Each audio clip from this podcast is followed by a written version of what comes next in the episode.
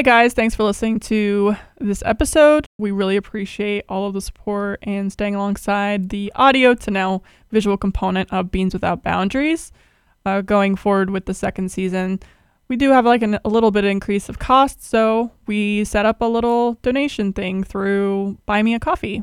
It's a little website that if you're willing to just splurge, there's an option for being able to just buy me a coffee. It also gives me a good idea if you really are enjoying our content and would like to help support and continue it. The link will be in the description underneath the YouTube video. It's also going to be in the description for Apple Podcasts and um, Spotify Podcasts as well. Uh, whichever platform uh, would be greatly appreciated to just continue following along the journey and whatever you're willing to just kind of help with feedback, whether it's comments on the videos or just going on social media. Um, and if you're feeling typically generous, it'd be great to just throw a coffee my way. Thanks for listening in, and until next time.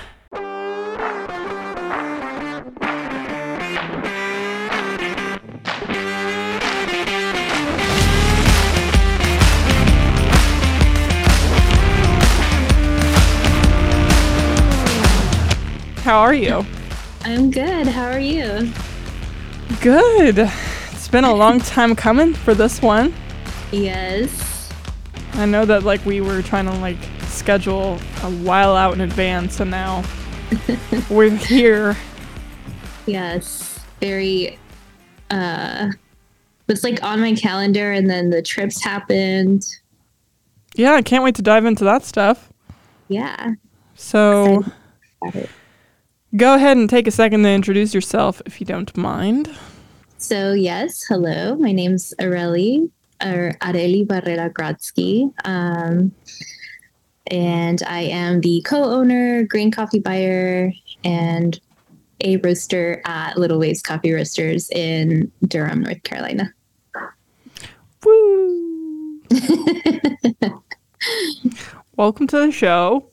Um, me, you and I had met through last year's Roasters Guild retreat. Yes. How was your experience? It was good. Um, it was my second one. Um, and I was it was my first time going with someone from the team. Um, I went with Mari Carmen, who's now our head roaster and director of roasting and quality. Um, yeah, it's interesting. I feel like the roasters, the roast, roaster retreat is kind of like it can feel intimidating. I think sometimes, mm-hmm. um, and I feel like the roasting tent is meant for you to kind of explore, mm-hmm. but I also feel like it's kind of scary because it's like how much do you want to like reveal that you don't know about something, you know? Yeah. Like, that's exactly how I kind of felt wandering the, the roasting tents. Yeah.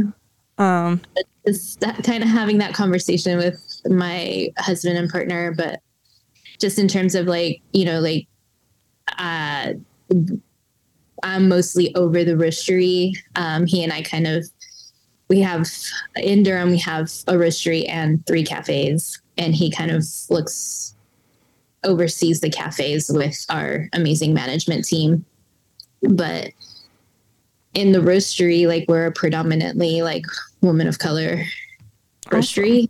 That's so cool. it feels really cool. Um, and it's also like something that I always like remind myself like how unique that is right now. I was gonna say for sure. Hopefully that changes. But um yeah, I mean we're all like I feel like Val is maybe the tallest person in here but otherwise we're all like five three or less. so, um, yeah, it's just it's interesting to think about. Um, working in that environment is like really different and then you go to like a roasters guild retreat and then you're like oh you know like how do you like uh adjust to the different dynamics of existing in spaces that aren't predominantly women. Yeah? I was going to say, I feel like in general, a lot of the women that were there probably had the same feeling, especially because, yeah. like, I remember I didn't go this year because one, I can't afford those. Um, I won the Dietrich scholarship last year, so that's why I went.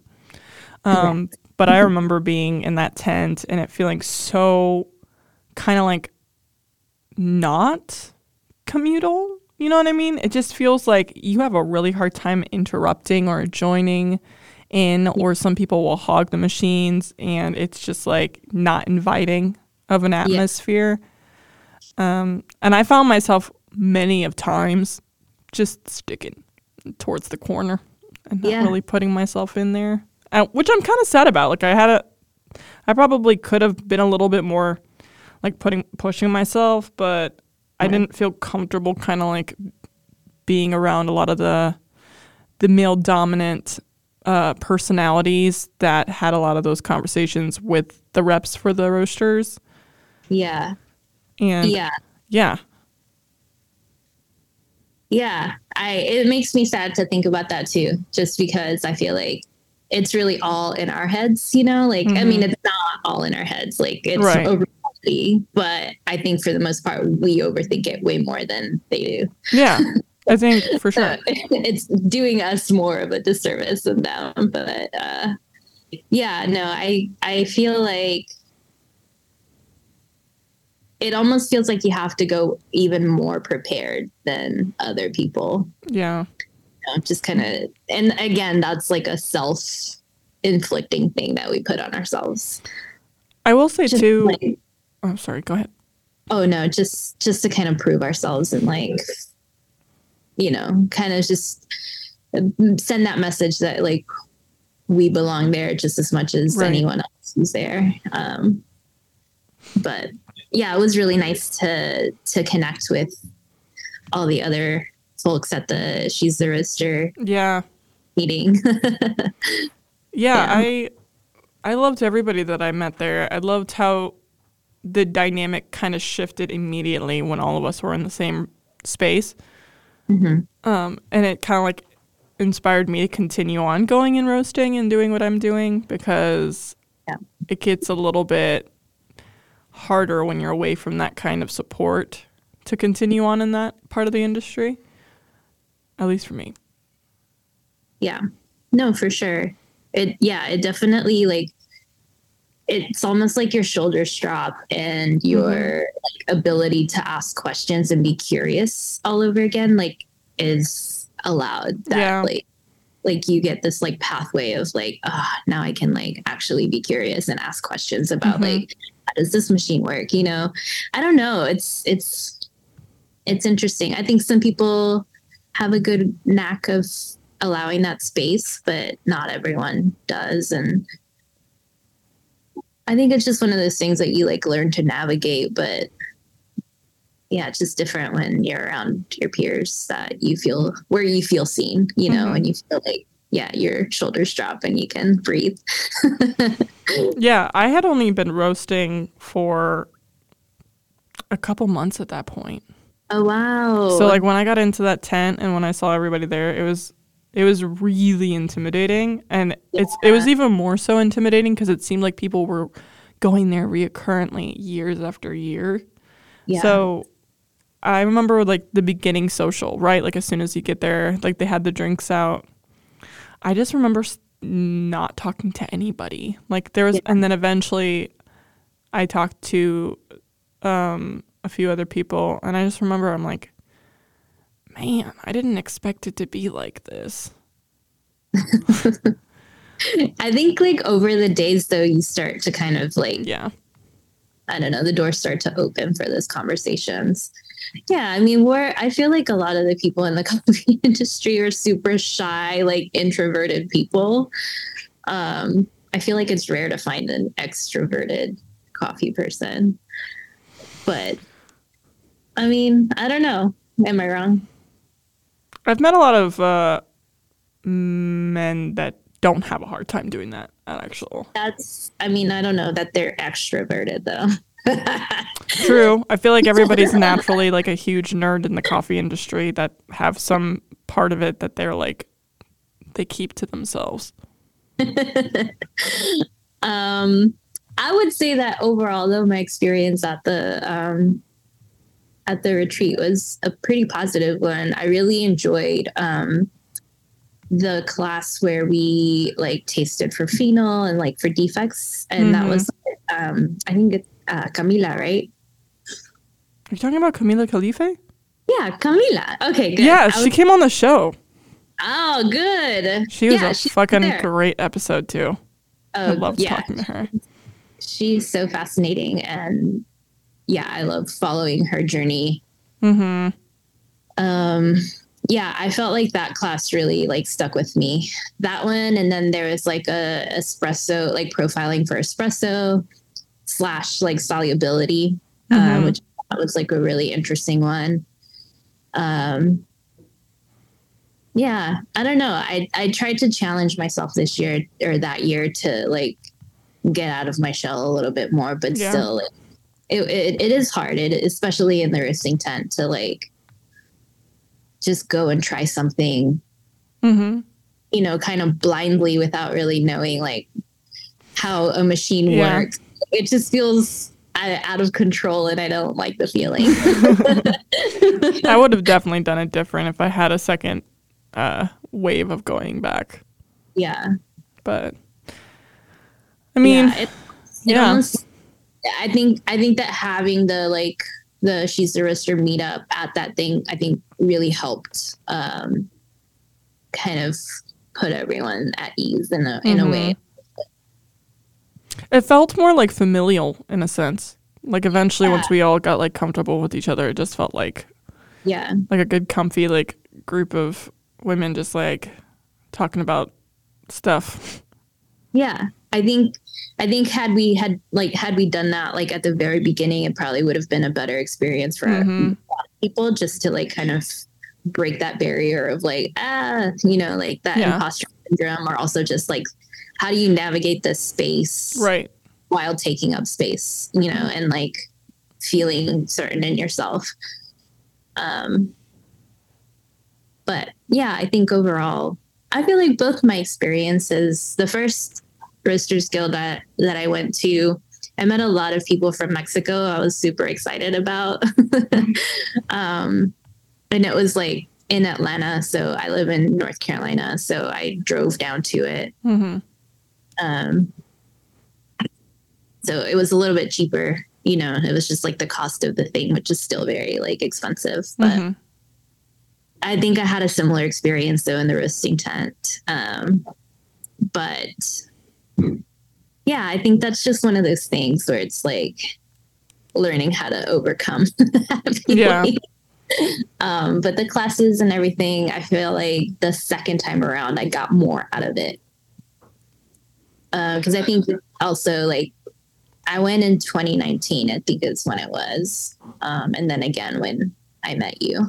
Mm-hmm. Um, but yeah, I think both me and Mari Carmen kind of got a lot out of Camila's class. Um, I think I think Mari Carmen also felt a little affirmed in some of her like team things, but she also was kind of like uh, realizing some of the things that um, we don't see on a day to day basis here because we are a predominantly like woman forward mm-hmm. company. So it's just interesting to to hear her. And it's also interesting, like when we as a team have gone to like expo, you know, and it's like, oh, wow, we really are a unique team. yeah. you know, because I think we just feel so like accustomed to it on the day to day basis. But anywho. what got you started in coffee? Like, um, like what's your origin story? Did you um, want to do coffee in the beginning? I was interested in coffee um more from the realm of like how community kind of came together around the spaces of cafes. Um and then I feel like learning more about coffee itself and extraction and like latte art and barista skills, like that kind of got me more hooked. But it was more kind of the draw for me was more like communal space and um I grew up in Cherokee, North Carolina, which is a native um, boundary. Um, technically, they call it the reservation, but they own the land and they have their own government. Mm-hmm. So, um, like growing up there, um, there wasn't really a coffee shop.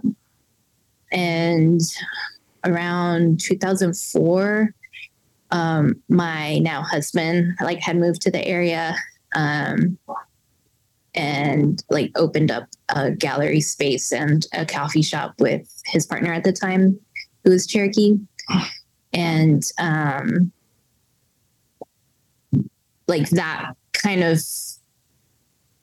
catalyzed me, I guess, to start thinking about the spaces in that way and like like I guess just being able to see like the way that it had transformed a specific group of people, but also that it was like intergenerational within Cherokee. Um, I thought it was really special and it made me realize, especially because they also roasted their own coffee at that time, um, just how global of a connection you can have mm-hmm. uh, through coffee. Um, and then just over over time, I feel like coffee has just been one of those things that I don't think it's specific to coffee, but it's a very reflective um, industry, I guess, or I don't know how to describe it. I just feel like I it really challenges you to take a deep look on how at how you show up in spaces and how you show up for yourself and like where you're at as a human and your development and your healing as a person and like and especially like in leadership and like you know how you lead and like how you um, communicate and mm-hmm. all the really hard things about being in spaces with other humans and and creating things with other humans. Um yeah i i really love how challenging it all is. Like it's challenging but also really rewarding you know? Like i feel like i grow as a human every single day because of coffee. So from that perspective at what point were you like, well, I'm going to start investing in this now? um, honestly, it was like a decision that me and my partner made right when we got married. Like we were like, let's start our own business. Um, so we kind of started just dreaming it and we wrote our like business plan and we had no money and we were just like like let's just see what happens and just keep pushing forward even though we like like at this point it's like what do we have to lose we literally have nothing you know so we just kept pushing forward and um leon has a little bit of like a film background where he helped like make things out of nothing and so that's with cool. yeah so with his help and and his experience in that and then me being like an immigrant kid and watching my dad like open up shops like i feel like we had a little bit of that like gusto to just kind of keep pushing forward and yeah uh, definitely a lot of help from the community and like putting ourselves out there and um, we started on a bike um, oh, and the cool. bike the bike kind of helped us like really because um, we moved from Western Carolina to Durham, um, which is kind of like a four and a half, five hour drive. Um, and yeah, we moved here, and I had graduated from UNC.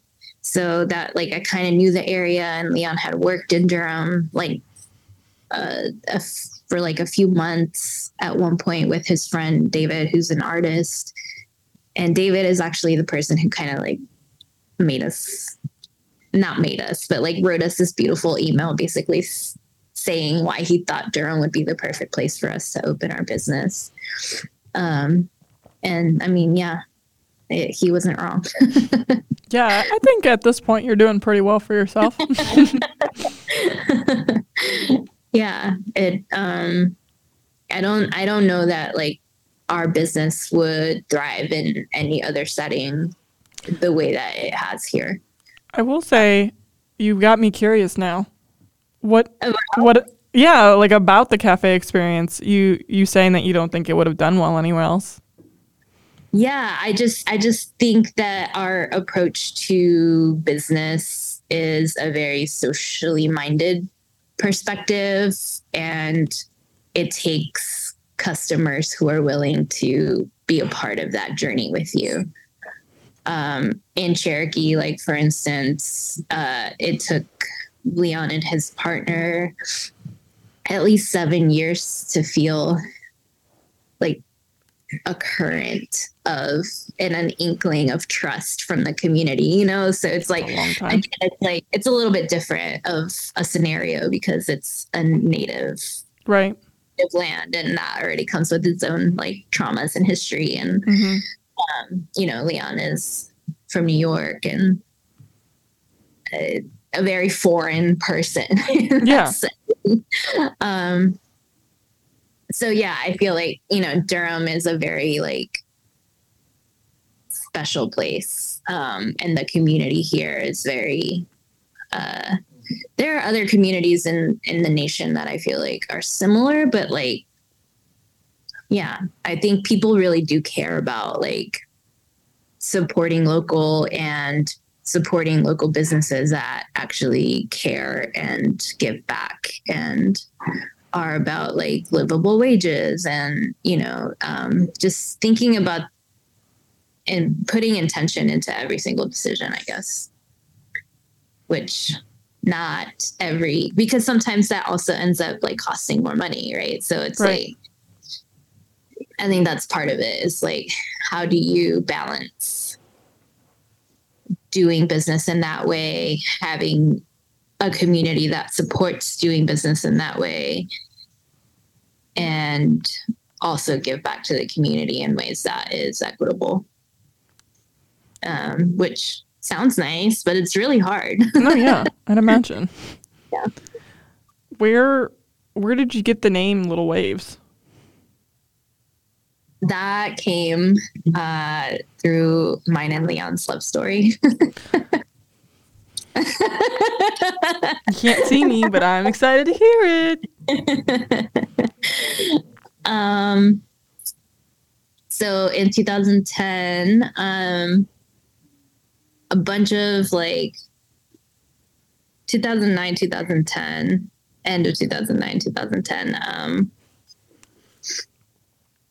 all of these things just like started happening around us and there was this like chaos like tragedies and it was almost like as if this tiny little window opened and if we didn't take that opportunity in that window of time like he and I would not be together.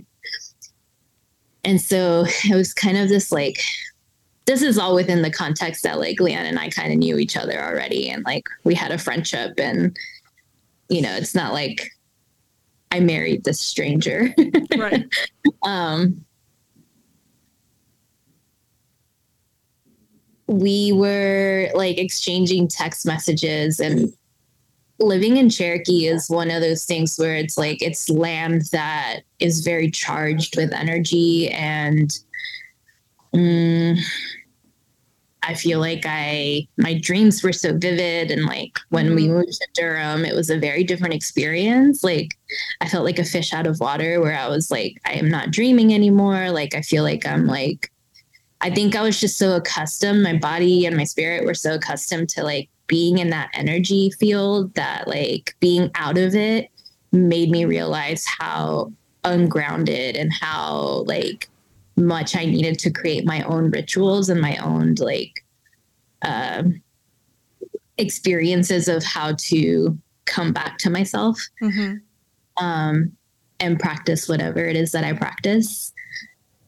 Um, and so being there, I was like by the river and I was like just kind of sending him these like almost like magic realistic like text messages. And to which he responded like little waves rushing up the shore, which for him it was like literally a visual of like the little like those little like waves that come up at the shore of Long Island, um, where he grew up. Mm-hmm. And um, like fast forward to 2000, I would say 17, 18, and 2017. And we're like kind of thinking about our perspective of like how we want to approach sourcing coffee and like, you know, um, just the way that we do business in general. And it's like we talked about like the little ripples and the little waves of like daily actions that make big waves. Mm-hmm. Um, just because it can be and it can feel very daunting on a day to day basis to try to tackle big topics, you know? And so it's like, how do you actually incorporate that on a day to day basis and create these little ripples? Um, so that's kind of where the name came from. that is so cute. um, but it is definitely something that like we imbue in our decision making and like how we create relationships with our sourcing partners. Right. And even in hiring and like, you know, and all again, all of those things are like when you're trying to do it intentionally, um, it takes more time mm-hmm. and energy and sometimes it takes uh um, I guess more dedication to training, right? And so right. it's you can't easily just like hire somebody and expect them to like move into that role. It's like right. it, it takes us longer to get out of that role as owners, you know. So it's like I like it, but it's also like, you know, work life balance is off balance. but we're working on it. We're working on it. But I feel like it's, you know, I think it's also like when I look around myself, you know, and like around the roastery, I'm like, I'm fucking glad we did it this way, you know, like. Yeah. It has like more a, meaning there, substance. Yeah. And it's like you're staying true to yourself versus um easily like kind of like going full capitalist mindset. So. Yeah. Yeah. I mean, it's nice, you know, to hire like professionals within our industry, but it's also like they have to fit yeah. our culture. Like they have to like, well, not, not just fit, but like be a good, you know, addition to it and lead in a way that is mindful of the fact that we are predominantly women of color. Right. Yeah. Which can also be hard sometimes to find that perfect fit. So it's also nice to like hire from within and like to train people to get to that level. Mm-hmm. But like I said, that takes a longer time to get me out of the role of doing both jobs. yeah. That makes sense. But, yeah. So, yeah. so, how were your two trips you took? Where where has that left you off coming back and how do you feel like it's kind of like helped bring you back um, the two trips I took were phenomenal. Um, I went to Brazil with uh, Phyllis Johnson, who is maybe like one of two Black women importers in the US. Um, possibly yeah i'll i'll stick to the us because that's what i know. Mm-hmm. um but um i'm really glad that i did my like this origin trip with her. Um it was like her and Josiane Cotrim, who like helped start the IWCA in Brazil, um, and then Miriam, who I purchased coffee from mm-hmm. in Brazil through through Phyllis. Um, but the three of them, they're like amazing go-getters that are going to make things happen and make things happen in a beautiful and equitable and like mindful way. Um, and so the trip was like kind of focused on um, meeting partners and potential new partners um, in Brazil, specifically who are interested in being a part of the Black Brazilian Producer Program um, that Miriam and Phyllis are working on. Um, so I get two coffees from Phyllis currently from BD Imports. Um, Miriam's coffee is one of them from Fazenda Cachoeira, and then um, from the Familia Peixoto um, from Sitio Santo Antonio. Both are within a similar area in um, Brazil. Um, our trip focused on going to Matas de Minas, and the producers from Santo Antonio like came with us on this trip. So it was like also their first time visiting this area, and they got to meet some of the producers there um, and just got to like share knowledge of mm-hmm. like practices and like the way that their farms are set up and like so we got to experience that as buyers but also like got to meet the people that we buy our coffee from got to meet new people got to like experience brazil's like um, universities that focus resources and time and courses and um, into coffee and like new coffee like plants to you know think about like climate change and like resistance to all the things. Mm-hmm. and um katiwa was like one of the varieties that kept coming up on our trip. I'm sorry my nose is really stuffy. No you're fine. Um so yeah, it was interesting because I recently just became a Q grader certified. Um, and it was like an arduous like testing thing, right? So it's like I had that happened like back in April. And then like I've been like cupping here and then cupping in Brazil in front of producers was like a completely different experience. What was it like? Um I would say that my scoring definitely went a lot higher up. Really? it was just like, I mean, like I want to give good feedback, but at the same time, like I'm in their territory. Right. I'm literally like, you know, I want to, I want to be fair, but I also like am also mindful that yeah. like how, what kind of work it takes to get this coffee to this table and I want to give good feedback, but at the same time, like I want you to get money, like right. the money that you're worth that is worth for this like labor, you know, like um it was just an interesting experience to like kind of get a little bit it, it felt a little bit like the rug was kind of like yanked from underneath my feet without really realizing that that was going to happen for myself like it was something that happened to me for me you know like nobody forced me to do that. It was just like my my own reaction to it. After a few times of cupping like i started to cali- recalibrate myself but it was interesting to like think about it from that perspective and um just thinking about it from i understand like calibrating with q and calibrating globally but also like how do you be a good guest as well, you know? Yeah. Um, and how do you have like honest conversations about I mean, some of the producers that were on the cupping table I knew, and some of them I didn't know. And I'm sure they wanted real feedback. So I wanted to give them real feedback. And it's like, you know, just kind of focusing on the positive attributes of the coffee.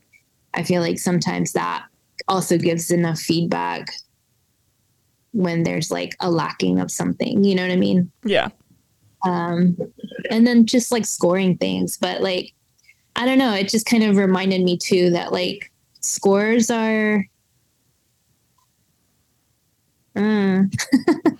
no, like, it's really interesting because uh, me and Camilla have talked a lot about like this idea of like grading in yeah. general and yeah. how it's like I kind of like honestly agree with her at this point about how it's kind of like bullshit, really. Yeah, I feel like it's a metric. It's a metric that you can use to like calibrate. It's a metric that you can use to see if something is like quote unquote wrong or like different, I guess. Um, but I personally feel like producers should still be getting paid at least a profitable amount for Yeah. their coffee. You know, and it's like if something is scoring a lot higher, then they should get rewarded for that. But also, like, I feel like if something's scoring an 80, like, by the way, I didn't score anything in 80 um, in Brazil. I, I tasted a lot of really beautiful coffees in Brazil. Mhm. So much so that I was like, where have all these coffees been? Right. you know, like I feel like we get so accustomed to like a certain flavor profile from Brazil. Mhm. But it was really, really like uh, a really beautiful experience to be in Brazil and like taste all these coffees from like all these women and specifically like black women in Brazil and um like black producers and like just to hear their stories and like their origin stories of how they got into like you know growing coffee and their their freaking farms were all like these like paradise cities. I was just like, oh my god, you live here like how lucky. um yeah, I didn't want to go home. I was just like, please adopt me. Uh, it felt like home. I was like, I feel like I'm back in Mexico, like in my dad's hometown. Like, I don't know, there was just a lot that felt really nice and like, yeah, just really home like. Mhm. Um, and just connecting with everyone and like hearing the realities of like the day to day. Like, these people are really talented, you know, like really well skilled and like you know i was just kind of um asking them like how can we be better partners like in the future like what things besides just buying your coffee time and time again like what do y'all need what what how can we keep offering like our resources and and vice versa you know like i'm sure our team would love to meet y'all and know more about like Mhm. coffee farming and um so I think for me, like I was really hesitant at the very beginning of my sourcing career to go to Origin um, because I wanted to learn more about like my role in that. And I don't know, it just it felt odd. I kept seeing like pictures that felt like photo ops and like it just felt very disingenuous. And Yeah. I I wanted to like create at least a track record in a way like of Right. a relationship like i'm here and i'm purchasing from you like year after year and then like showing up to like kind of you know affirm that and What was the answer they gave you? Um so some of them which is really cool they're a lot young a lot younger and they like started like a uh, like a youth program in a way. Um and some of them were like we would love to learn more barista skills. I was like cool let's do a zoom when we get when i get back and like um which i need to follow up on. Um but like you know we'll have our baristas like chat with y'all and like we can have like i don't know just an exchange of information.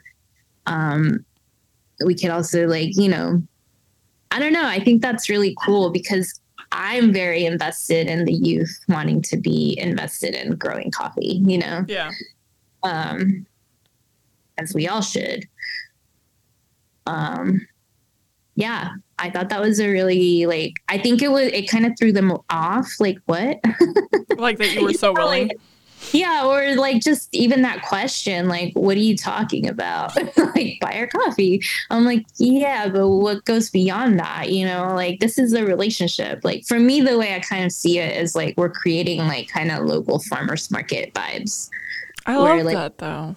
you know because like you get to know the people that you're working with and you don't need to necessarily know the ins and outs of their lives but it's kind of nice to be able to support them beyond just coffee So, how did you source when you weren't mass producing coffee? Like, how would that, did that not change the relationship on how frequent you were purchasing from them? And I mean, you- just in general. Like, how so you, not we're not huge we're i would say that we're still a micro roaster um we're kind of teetering the line but like I, I'd say we're a medium sized roastery. Um, and so for me, it's more of like kind of doubling down and being able to purchase more, you know? Mm. Um, so that that's our whole goal is like if we grow as a company, then everyone kind of rises with us. Like we have the ability to purchase more coffee this year because we have where to put it. Um, so, but the the thing is, like these producers are also like small scale, mm-hmm. and so I don't always have that capacity. Like I sometimes just get like three bags from the like Peixoto family, or you know, if I'm lucky, I'll get twenty bags from Fazenda Cachoeira. Um, so it's one of those things where it's just kind of like, which is cool though, because that also means that other people are purchasing their coffees and like, yeah. you know, getting excited about it. So like, I'm not mad about it. Mm-hmm. as long as they're getting, you know, paid what it's worth.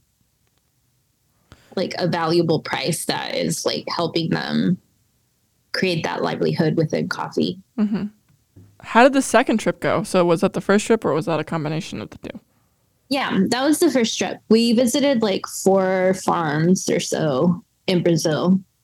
Um, and one thing that did come out of that that was like really valuable as well was learning that the purchase of 10 bags from one farm like allowed them to buy this like machine that like helps them sort out like the floaters and the sinkers. I was like, to me, I felt like that machine would have cost a lot more.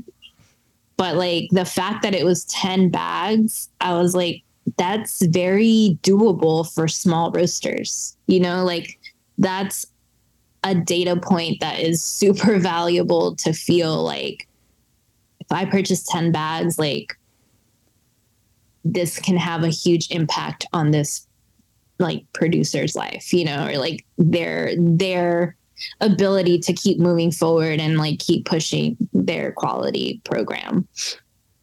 Um which I feel like sometimes as smaller roasters, like it feels like we're not really making a difference because we're purchasing like five bags or whatever.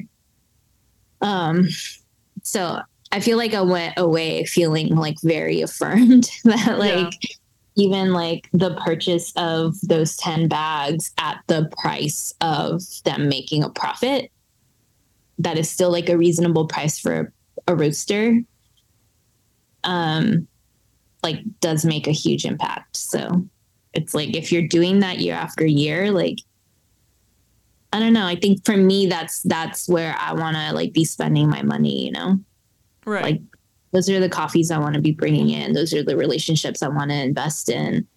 Um, and all of these coffees are phenomenal. And, you know, and it's like we're also getting good feedback from our customers who are enjoying these coffees. So, so it's a win win win. Exactly. um, and then um, I went to Colombia. I met up with Leon there. Um, in Colombia, we met up with our producing partner, um, Edwin Noreña, who um, goes by El Alquimista. the alchemist? yeah. Um, it's the name that his dad gave him. He's been producing coffee since he was 14 years old. Wow. When his father passed away. Um, but he's been I think in 2017 or 19, he kind of started shifting gears towards like thinking about different types of fermentation processes. And that's kind of where he stayed. Um, so he's been producing these really beautiful, clean, vibrant, crazy, tasting, delicious coffees. Um, Colombian coffees are very sweet. I that's I think that's been one of my like observations from this journey in sourcing. Like it was a, it was an interesting experience going from Brazil to Colombia. Um, I think being more in like the rural areas of Brazil versus like Colombia had a lot more going on in the streets. Um, it was just like a different shift, but like with Edwin, we were there for almost a week and we got to like um, pick coffee with him. We processed coffee together. We cupped a lot of coffees. Um, it was a different vibe, a different speed, a different um, experience, but still very valuable and Mhm. still making those connections of like, yeah, it's like we're almost making like lifetime friends in a way, but we're partners. um, and and Leon got there a little bit before me, and he ended up meeting up with another producing partner that is also in that area, um, Jose Giraldo, and um, yeah, I I'm sad I missed him, but he was like on his way to Japan or something like that for, um, I don't know, uh, Colombians hustle really hard. Yeah. um, yeah. Overall, it was just like a super mm, I would say life shaping experience, especially within the like thinking about like mm, the farming practices and like just getting like a real vision of like the day to day stuff, right? Of like how coffee is processed Yeah. in these two countries, which is very different in every country. Um,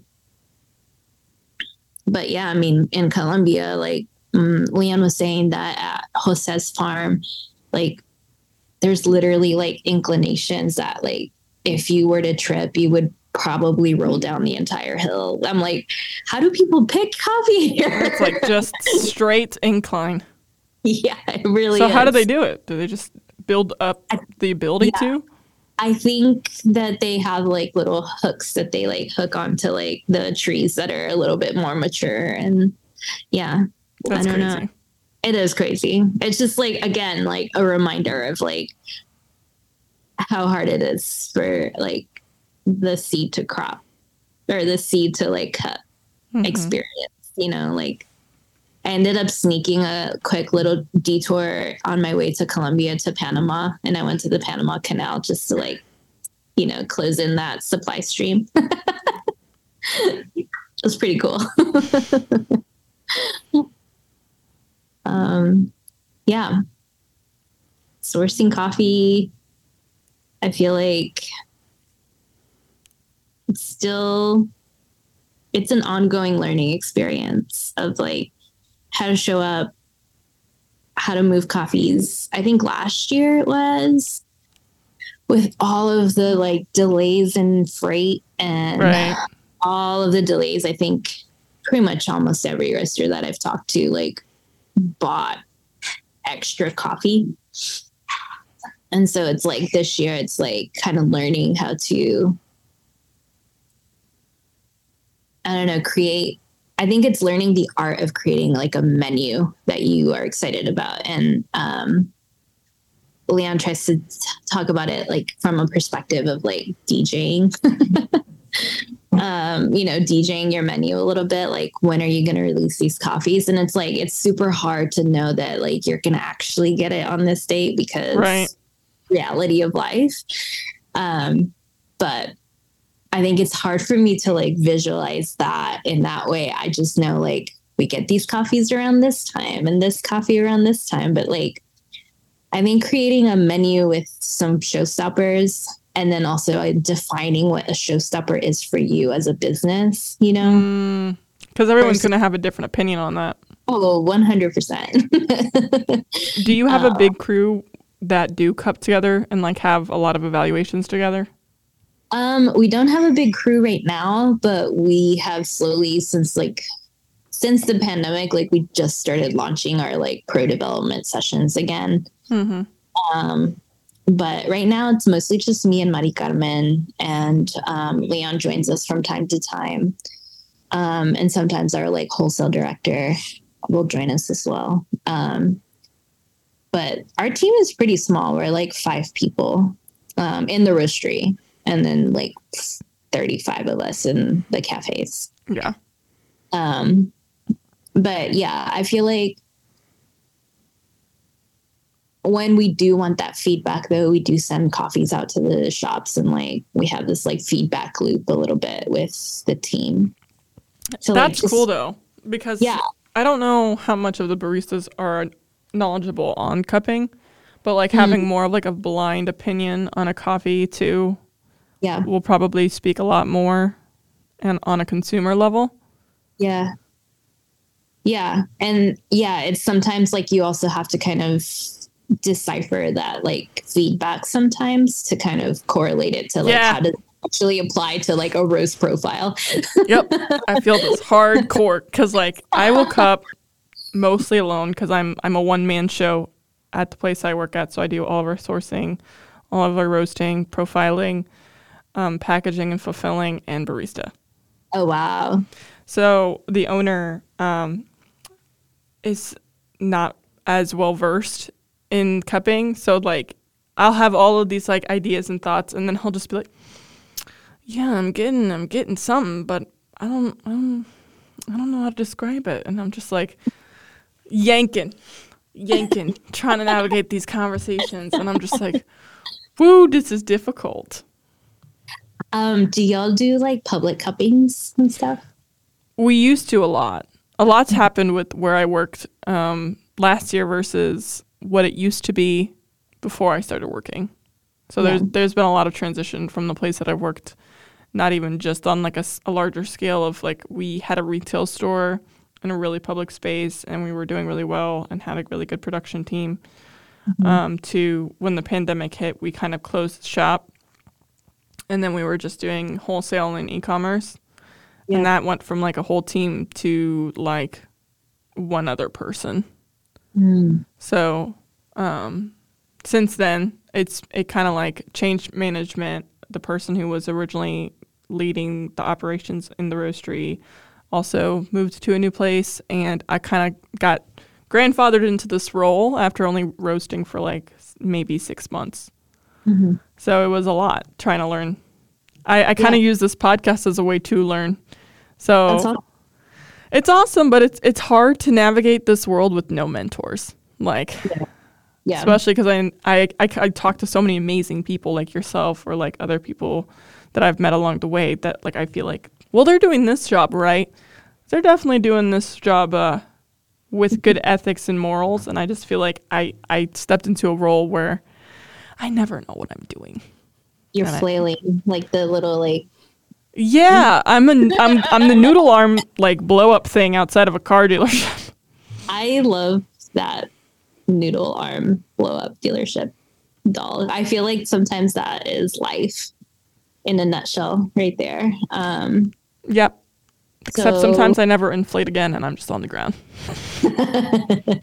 that's that's also true. Um interesting. I I'm well, first of all, I'm always happy to like if you want to send me coffee, I'm happy to like cup it and send you feedback. Um, and vice versa, if you don't mind. I love being able to make connections and learn more about roasting in general um, because I've kind of had to learn by constant levels of application. Yeah, so I'm at this point very, very familiar with my roasting machine. But if you throw me on like a Loring like the one behind you, I'm like, I have no idea. Yeah.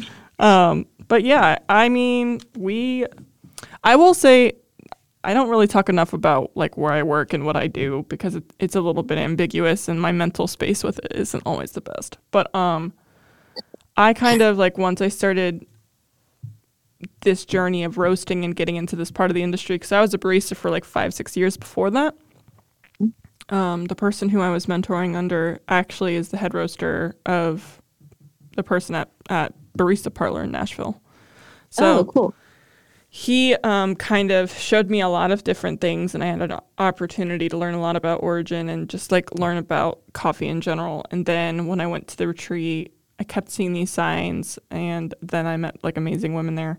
But I came back with this idea that I'm like, if I ever had my own shop, because I feel like every roaster at this point kind of like goes through that. They have this like, well, if I had my own shop, um, I'd try my best to source women owned or women produced.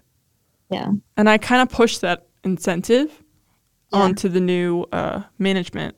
And then it took a while to get there. Um, but now that's what we're doing. That's So- awesome. Our newest coffee that's coming out, like we we transitioned through many trials and lack of resources for me particularly um, to be able to kind of source a really good flavor combo for our espresso and drip blend. So That's also an art blending.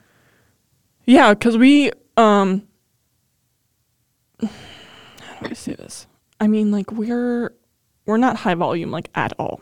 So like when I was asking you like how did you start sourcing in the beginning, like I I wouldn't see us being even able to do like purchasing ten bags and Mhm. you know um so like I've only ever known how to do blending versus Mhm. like having standalone coffees. So then when we do have single origin, I try my best to keep the minimal amount of manipulation that I can do. Because a lot of the time, the coffees are just delicious as they are. They don't need much. Yeah. Versus, Yeah. like, I feel like it is an art form to try and do the blend. hmm And do you do like post post roast blending or pre roast? Uh, I mean, I've done that for fun, actually. Um, I just was like, well, fuck it. I'm just going to throw everything into the roaster and see what comes out. I threw like maybe seven different samples of Costa Rica processed varietals into the blender, in the blender, into the roaster. And I was just like, well, we'll see. We'll put it on one, this, this profile and see what comes out. And it was phenomenal. I was like, this is delicious. but um, for the most part, we do post roast blend. So it's like we'll put everything on a different roast and then blend Yeah. it together with a different ratio. Yeah. Yeah. I feel like one thing that um so we connected with Rob Hoos when we first started roasting, especially because of the Loring and Mhm. just like to get some like mentorship and like uh advice from him and like guidance in getting started with it. Um one of the things that he kind of recommended was like with blending coffees, like not to do more than three at a time, Mhm. just because that just kind of gets muddled and you don't really taste much of something and not doing anything below to 20%. I will say, um, I had a three blend for like a limited time where it was mostly like, we need to get out of this coffee. Like, we've had it for too long. So we're just going to throw it all together. Yeah. And it was, I don't remember the ratio, but it was a three blend ratio of a Kenya and then two Ethiopias, and one of them was an anaerobic. And it was fucking wild. It was crazy. so I feel like for the most part, a three blend could work, but you'd have to have really pronounced characters in profile for that to kind of like have that differentiation versus like everything does get eventually muddled. Yeah. Yeah. Yeah. It's wild too. Cause like with blends, like sometimes depending on how it's being brewed, like the 20% will show up the most depending on the brew mm-hmm. method. Yeah. Uh, and like obviously like the majority of the blend will show up if it's brewed in a different way you know Right. it's like i yeah to me like those things excite me i'm like yeah. It's like, we just like you know thought about our like holiday blend for like we we always like create something very similar each year but like the Mhm. components are always just like depending on what we have available we do the same. yeah um but back to your question about like how we started like um i think we had like created like a minimum of like maybe five no more than seven coffees including a decaf that we would buy um and so what i was doing is i was purchasing coffees that were a little bit higher grade so that i could use them both as like a single origin and for blending um which is a little bit more expensive Right. but it worked for us at the time because like our space we barely had any space like i mean we, we're still in the same space but we ended up like putting these like pallet racks Mm-hmm. that really helped us out um, during the pandemic. We were able to like move up to that, but um, yeah, I mean now it's like I'm purchasing a lot more, knowing like what coffees we use for blenders and like we're definitely saving money on that just because we're getting it at like a higher volume discount. Um, but you know, we don't really have the space to warehouse it all, so we Right. we are also paying for warehousing. So it's like I don't know. I'm excited. We just bought a building, um, and we'll be moving into that building. For the roastery? Yeah, That's awesome. Congratulations. thank you. Um, very excited. Um, very excited to have the space and to like be able to like you know store a lot of our like not just be able to like have shipment after shipment because that's also expensive, you know. Mhm. So yeah, it's it's a tricky situation of like learning how to knowing when to stop sourcing coffee. I'm just like it's so good, but I want this- Honestly, it's it's a lot of fun. it's like kind of so like this you, fun. you're going like on this exploration of an adventure trying to find a coffee. And then so like cupping is so much fun. Like I love cupping too. Yeah. And it's like new relationships and like you're like you end up really liking the person and you're like Mhm. I want that coffee. And so then you end up getting like five bags. And so now you have to like figure out where to put those five bags. So I don't know. I'm still learning that art. Having space. Um but yeah, I think like with the 10 bags, right? Like using that as like the main blender or something. Mhm. Um, and then veering off with other coffee offerings. Um, yeah, you learn how to be creative with what you have, I think. Um, and the fun part too is like being able to roast one coffee in multiple ways and seeing Yeah. what you can get. You know, that's been like our, our journey right now. We just sourced a coffee from Myanmar and we used like a, a Thai coffee that we had in the past. like the we profile.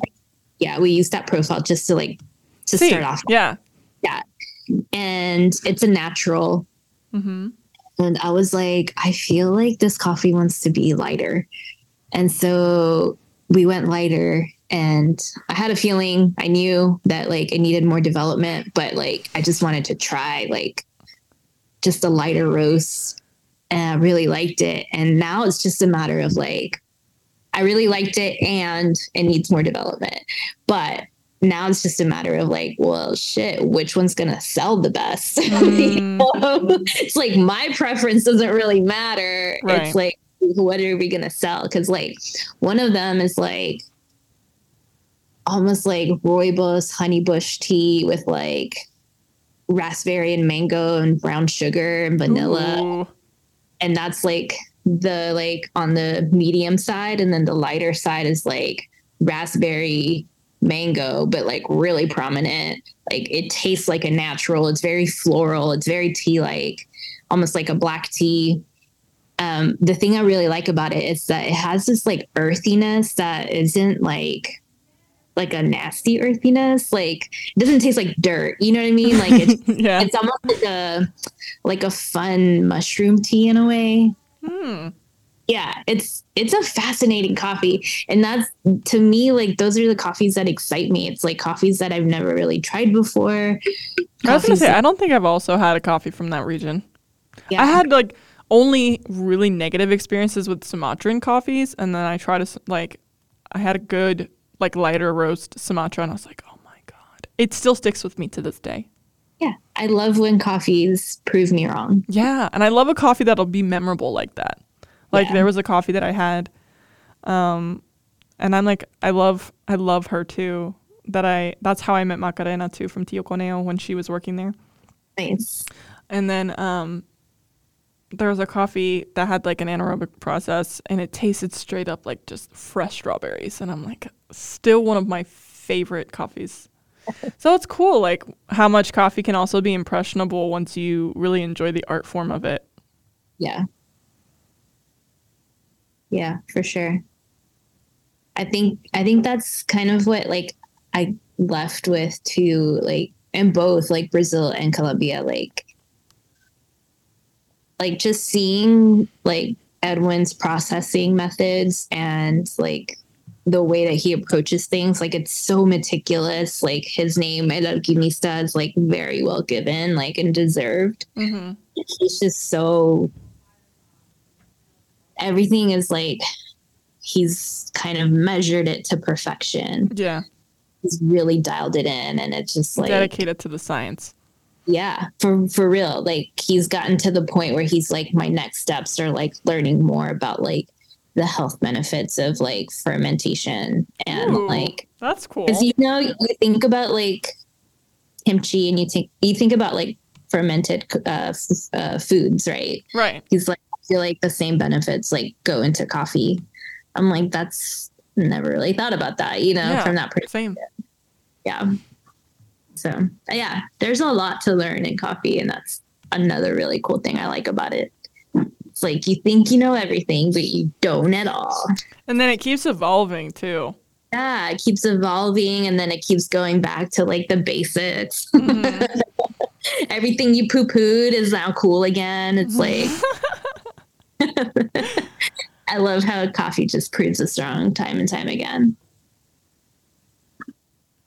Do you have like um like any extremely memorable points in this journey with little waves or just like in your personal coffee journey that's kind of like stuck with you to this time?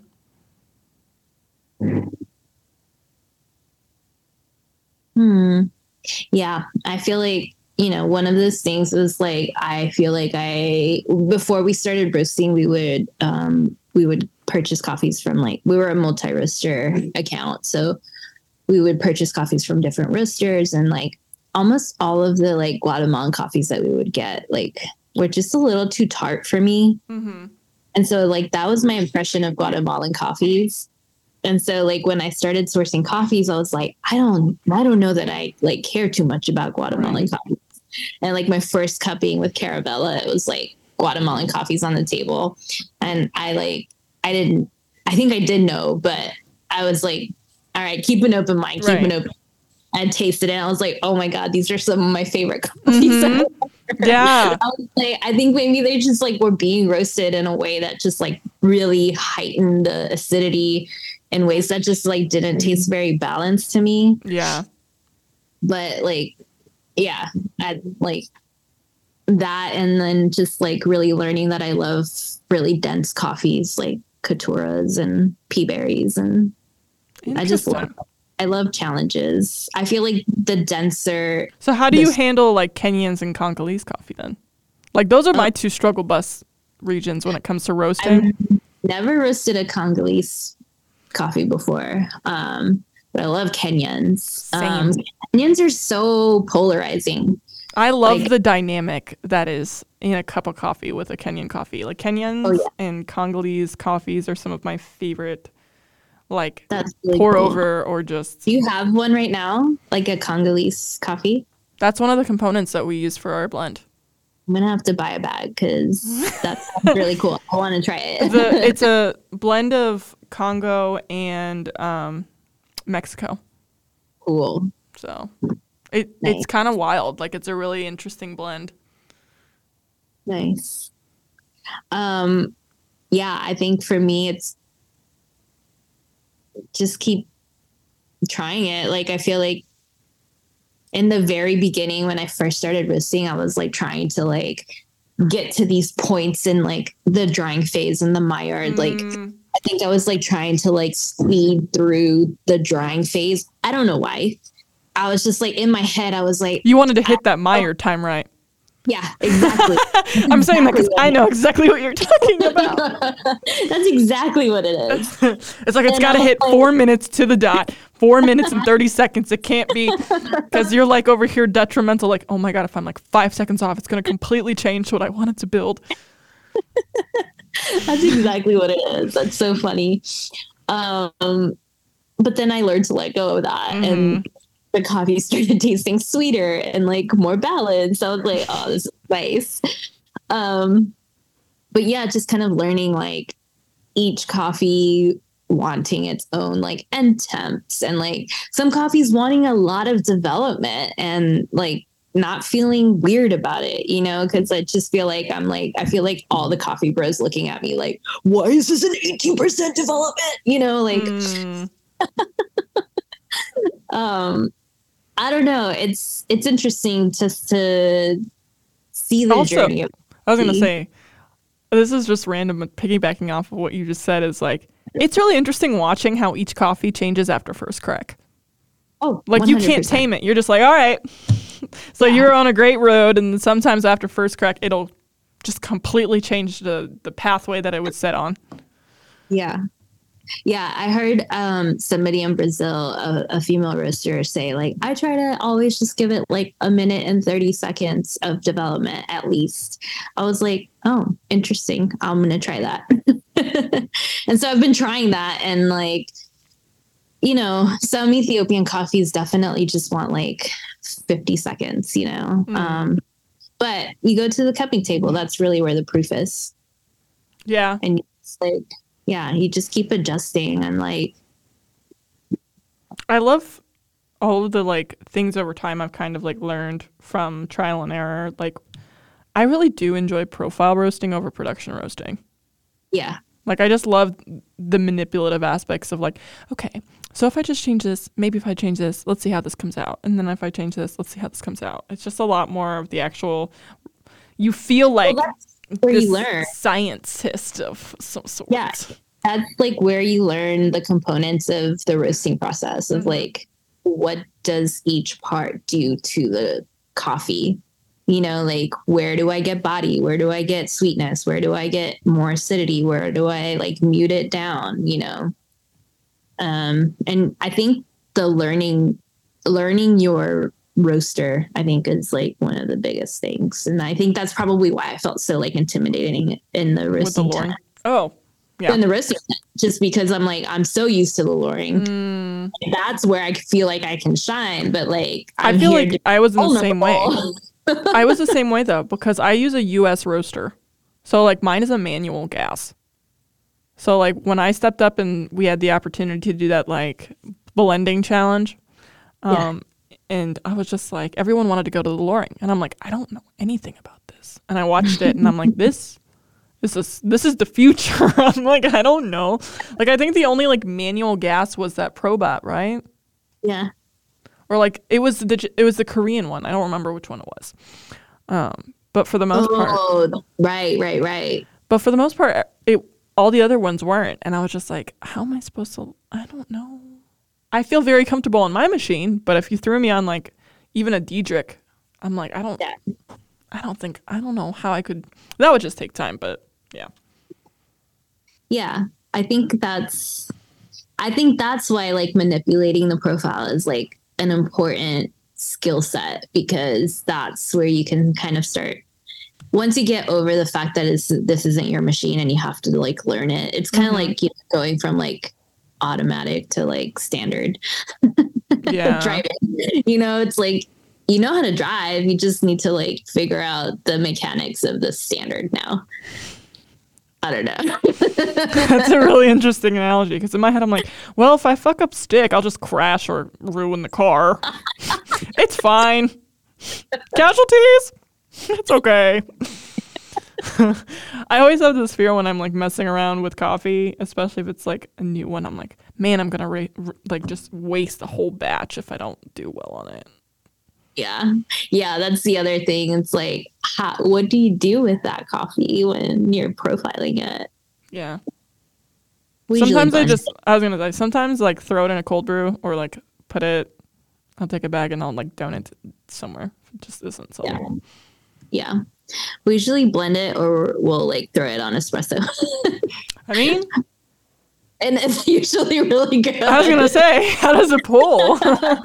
yeah um yeah i think profiling is like my favorite thing to do as well it's like getting to learn a coffee and like I think putting your knowledge to the test of like, you know, reading the like moisture level, the density, like where it's from, what's the variety, like how high was it grown, like Mm-hmm. it's like all of those all of those data points, but also just kind of like trusting yourself and like trusting your gut and then like, you know, past experiences with other coffees that are similar. And just like, you know, how hot do you charge it? How fast do you add gas? Can I just say this is a really random thing, but I really fucking hate the word soaked. I really don't. I'm like when I walked in, I was just like, "What the fuck is soaked?" I'm like, I don't like the way that we're just casually throwing this into terminology. Yeah, I soaked the um, the roaster before I dropped the beans. I'm like, Ew. it's like we couldn't have figured a better word. I just like preheated or something. I don't know. Yeah. Yeah, that's yeah, I don't know about that one. It's like using the word moist. I'm like, I moistened my roaster. oh my god. no, stop it. so at this point, then, with everything you have going on and a lot of like good gradual growth, Mhm. where do you see little waves trying to go now? Like, what's the trajectory you're trying to keep going on? Um I mean, for me, I feel like growth for the sake of growth has never been for us. Um just trying to think about like coffee careers and livable wages and like livelihoods and but through the entire supply stream like how do we just keep enhancing these relationships? How do we keep finding that work life balance? Keep doing the things that we love and are passionate about and just keep creating like i don't know a net positive experience for everyone um Livable wages is really a great thing to try and like uplift. Well, yeah, and it's not just livable wages, it's like career oriented salaries, right? Like that takes yeah, that takes growth to be able to provide that. Um we're not currently like offering like um health insurance just because as a, the size of the business that we are, like it costs our team less money to get insurance by themselves than through us. yeah. um, so it's like, I don't know, just like really kind of imagining, like, I don't know, How do you take care of your team? and yourself. Yeah. Yeah, I guess me included in that in that question. Um, just because I feel like we've, you know, like like I said in the very beginning, like we started with very little money, like almost no money. and so we've just kind of like we've literally just been hustling since 2010. And at this point, like my partner is and he's 50 and um I'm like up there. um I'm 38, so it's like I have like a bit more t- in my gas tank, right? And Mhm. like how do we get to that point where we now enjoy like working and coffee and not just like hustling Yeah. I could see that. and yeah and then also just like how do you continue to like carve a path for more equity in coffee and be able to see a diverse coffee industry yeah. um yeah i feel like those are things that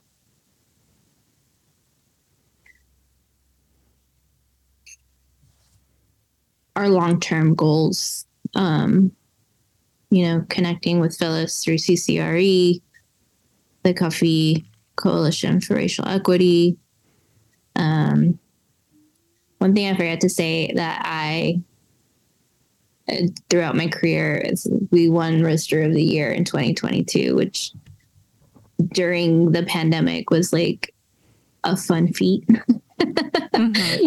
um, but also just in general, like I do want to promote like applying for the Roast magazine Roaster of the Year. Just because the application itself is such a great reflection of like where you're at as a business. Yeah, because you're um, like looking at it like face front. Yeah, and it's like not just about your coffee; it's like about your methods and like your practices, and um, it's a holistic approach. Um, so, like, even if you don't make it to the finalist stage, like I feel like the process itself is very rewarding. Yeah. Um, and it helps kind of like pinpoint like areas that you might want to keep working at or towards. And then just keep applying. um it did help us like it helped us as a team like one to feel like motivated and affirmed but two to like get our name out there. Yeah. And then, um, and I think it's like going back to like our experience at the Roasters Guild retreat. It's like being Latina led, women forward is like, you know, it's fun, but it's also like it feels like we have to prove ourselves a little bit more sometimes. Yeah, I get that 100%. Yeah. um, and so, you know, things like that like really feel great when we get them. So, and yeah, I feel like I talked to um, Daniel from, uh, he works at Cropster now. Um, he used to work at Spirit Tea. And like one of our conversations that we had, he has a podcast as well. Um, was it just around like, is it worth spending money on these like courses and classes mm-hmm. or is it better to like learn that on your own and spend that money on your team or like on things that are going to push your business forward right and it's like interesting because like feeling it's almost like it feels really nice to have the Q grader certification because I knew I know I worked really hard for that. Mm-hmm. And yet it's also kind of sad that it's like it takes that certification to be taken seriously sometimes. And it's like again, it's one of those things that it's like no one's actually told me that, but it's like I think having it like just kind of feels I mean what's really interesting is um when I first started like learning about cupping I remember my mentor at the time was explaining to me about Q grading because he was also Q graded, certified at that one. And mm-hmm. I remember how like it sounded super lavish and the idea of doing that made me feel like the sense of empowerment towards like the cause of what I was trying to do, which is understand coffee more. But mm-hmm. I remember when we had the conversation and I asked him like, is it worth it? You know? And I loved his answer because he said no he said, You will learn so much more actually cupping and experiencing coffee in a way where it's applicable to normal daily life than the tests they'll run you through. Yeah. And I think that like at the end of the day, um I don't know, like it's sort of it I guess it's this is just subjective, right? Like it's just open to whatever anyone else's personal perspective on it is. But mm-hmm. like you can still enjoy wine, you know, like you can still enjoy wine without being a sommelier, you know? You can yeah. still like try to educate and try to understand wine on a level where you drink it enough, you talk about it enough, you read about it enough. Mm-hmm. There's there's still like not that much of a differentiation besides terminology understanding placement. But you, like it's like a lot of this can be self-taught. A lot of it can be taught through exploration and experience versus yeah. like it's crazy how expensive it is too. Like I think yeah. for me like cost efficiency is is a big factor on how I kind of like live my life. And it's like that's why a lot of the time it sucks how I feel so distant from the coffee community because so much of it is like I can't afford to attend these things. And mm-hmm. I know that mm-hmm. I've talked about this on the show before, and I've had guests who also vocalize that too. It's just like you probably really won't see me at like SCA events unless there's an option for somebody like myself to apply for another scholarship. But for the most of it, it's just it's really hard to kind of put yourself in these categories when there's not much opportunity for people who have like lower income lifestyles that just can't participate. Mm-hmm. But I mean, like, that shouldn't belittle someone's talent for being able to understand profiles on flavor and food. Because at the same time, it's just like, that's all that is. Once you're able to kind of identify it, it's applicable to literally everything. Like, I, I apply my wine knowledge to coffee. There's mm-hmm. differences in actual, like, what the product is, but for the most part, your mouth is an experience that will trial everything connected with food, which is why a lot of the time we use food tasting notes. Yeah. Well, that's yeah. my two cents. No, I agree. I think I do find that the Q was valuable to me just because um, I was really nervous about it, honestly. But I was like, I do this on a day to day basis. Like, in theory, I should be able to pass this knowing how hard it is. But it's kind of putting my like what I'm doing on a day to day basis, like to yeah. the test. Um, so the fact that I passed it on my first try, like I, I did some prep work, like I knew what I was like walking into, but not fully, you know, like it mm-hmm. was really intense. Yeah. Um, and it's like a really intense, like it's like training and then you take the, the, the exams. Um, and yeah, it's really expensive. And then like you have to like keep it updated every three years. But I guess for me, like what I find valuable is being able to take that experience and bring it back to work, you know, and then share that experience with the team and like get them to that level of like being able to detect defects and like quality control and like I mean honestly like it's more useful for green buyers than really baristas but I think it's still like good palate development, you know? Yeah. saying like there's a lot a lot that you already know that you don't need that certification for. Mm-hmm. But it does kind of put that like stamp of mm, like I've gone through the ringer and you can trust my palate. you know, kind of thing, especially like globally when you're like trying to think about that. But it's also like it's also fun to like just like when I was in Brazil, like learning to hear other people like like other people's tasting notes and like other people like talk about the coffees and like and learn from them. You know, it's like this isn't like just because I got the certification doesn't mean I'm not like, like I'm no longer learning or like right. I'm no longer seeking like how to taste. Like doesn't mean I'm like the best taster ever. You know, like I'm still, it's still a learning process, but it does give me a little bit more like relief of being able to like say like, you know, like what I'm scoring is based off of my experience with these things. But I had that before the Q grader too, though. You know, it's just like a stamp of affirmation, I guess. Mm-hmm. A really expensive one. mm-hmm yep. Um, but it's also like, you know, just like seeing Camila like be a, a trainer, you know, like if we ever wanted to go down that route, like this is the first step to it. So I don't know. So I don't know. Pros and cons, I guess. Um, but yeah, I wish that there were more opportunities for the ability to like I don't know. It's almost like we need like uh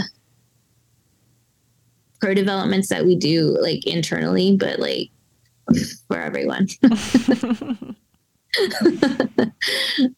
like things that you would technically do at the Q, you know. and just like I don't know, share that knowledge.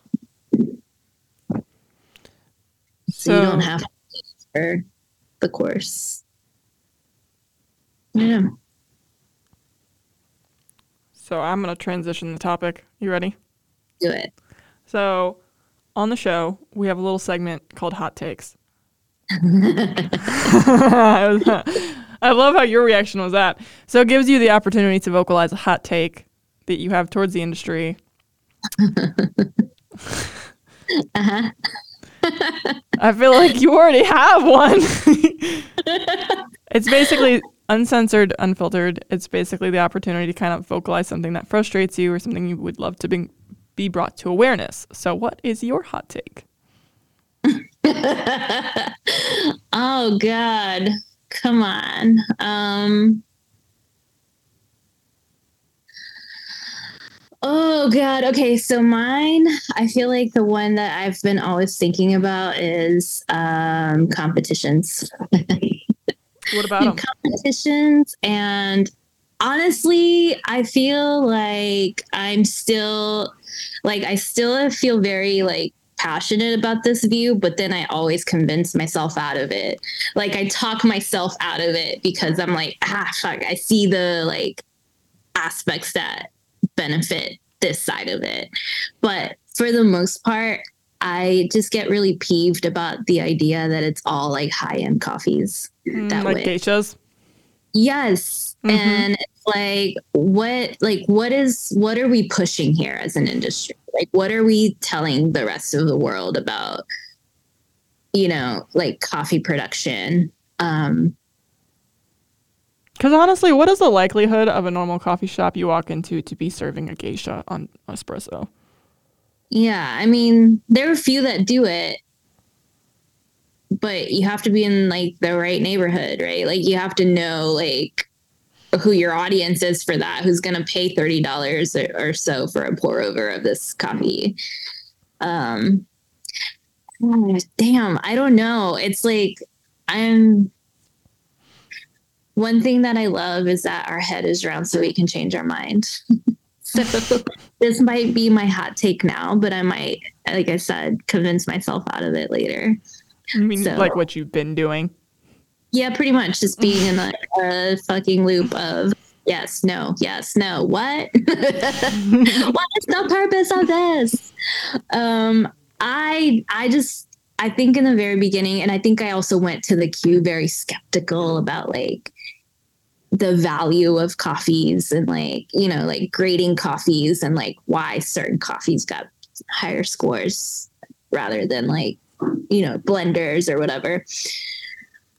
Uh, um i think i learned a lot. I learned a lot at the Q regarding that stuff. Um but i feel like with like competitions it's like this is our first year like entering competition world and like it's very daunting to be honest. Like it's um very broy still. Um yeah uh i i think the biggest thing that like has gotten me is like trying to understand the reasoning behind the competition committee not putting like limits on a coffee. You know, like yeah. I know like preliminaries, like you just are given a coffee and you have to do what you can with that coffee and like learn it within like a few whatever, like right. a day. Um but then when it comes to like qualifiers and nationals or whatever, um, and then world, it's like yeah I, I guess that's my question. It's like what are we trying to push as an industry like in these things? And it's like if it's like more equity for producers then like why not use coffees that are everyday coffees? Yeah i agree with that. Yeah. I think it's also harder as a barista to kind of make a, a craft beverage off of a co- like i don't want to say how do i word this? Like it's really easy to make an extremely well pronounced coffee taste good. Like I Mhm. think it takes a lot more of an art form as a competitor and as as a um, barista to make a coffee that takes a lot of understanding of using the product well and making it a pronounced coffee. Yeah. Yeah, no, I agree. I feel like I had this conversation with Edwin actually. Um, and one of his things was like a lot of the competitors like talk a lot about the producer, but like don't actually like I don't know. I it was interesting to hear his perspective. Um because not everyone has access to go to Origin. Mm-hmm. Um, but in his mind, he was like, "Why don't all competitors like go to Origin and actually get to meet the producer?" I think in his mind, it was probably more about like highlighting the producer, um, and and and like getting to know the fruits of the areas and like Yeah. using those to, like highlight the coffee. Which I feel like I read recently, like a, an article from like Morgan who talked about using like lulo and stuff. Um, I think she used uh, Colombian coffee. Um, but I also would love to see more people from Origin in competition. That'd be really cool, actually. I know That makes ha- also so much sense that it doesn't need to be explained why. yeah, exactly. I know some like um, producers have competed in like brewers and um, some barista competitions, but I don't know. We need to see more of that, and I I know that there are limitations to that, just in terms of like getting a visa to like compete in worlds and like in other places. But Yeah, international travel sucks. hmm hmm But that would be, I don't know, just really cool to see. I feel like it'd be really special too. yeah.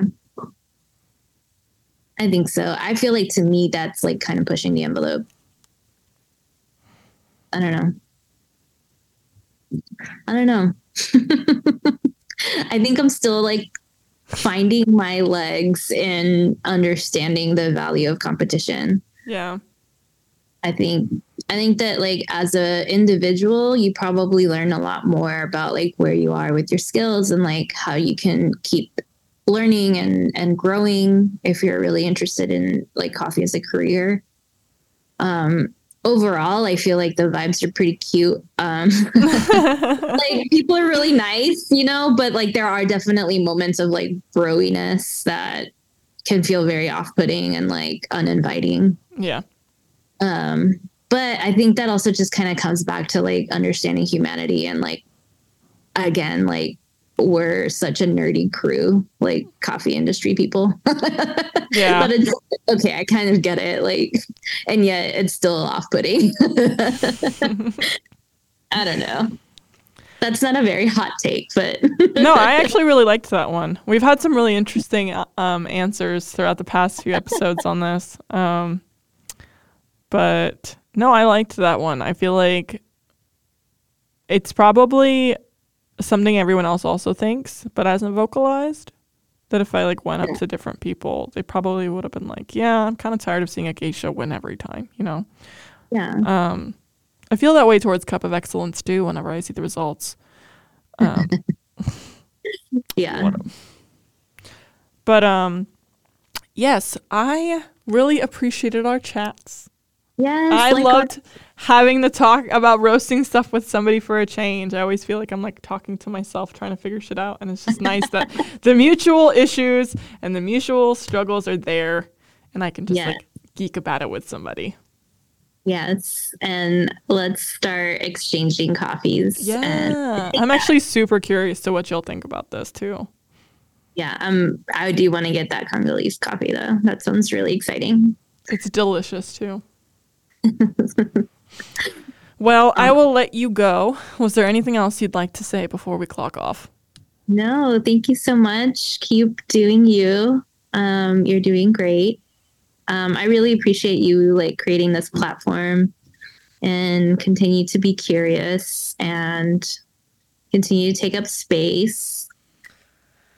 And yeah, let's keep in touch. Yes, please. if I'm ever in North Carolina, you said? Yeah. I will definitely stop by. All right. Yeah. If I'm ever in Ohio, is that right? Yeah. I'm like, yeah. Hopefully, you don't really find many reasons to come up north. Save yourself. No. I used to, my dad used to like go to um, Columbus, Ohio a lot because um, uh, his craft shops that he had in Cherokee, like the winter time was like really slow. Mm-hmm. And so he would go to Columbus to go to the mall, which is like soul sucking, but great for him. yeah. The mall was like mm-hmm. open a, a shop in the mall in Columbus, Ohio. I don't know why there, but who knows? my dad, my dad just, yeah, I don't know. it worked for him. So, well, we either. I appreciate you for being open to come on the show for your thoughts and your hot take. It was great talking to you. Likewise. I'll definitely catch you on the flip side. Sounds good. Okay. See you then. Bye. Bye. I liked how the the listeners are definitely going to learn a lot more about roasting and the intricacies in this episode. Like I feel like this was a really good informative episode and it felt really nice and cathartic for me to finally have someone to kind of like vocalize these frustrations or like see if it's a is it just me? And the fact that it isn't just me is actually really nice. Um but yeah i really liked her her her story. I think it's like every time i talk to somebody who started their own business in the coffee industry seems to always find a way to intricately intricately make it a part of their life you know like every person we've kind of talked to has made really deep connections with what they do.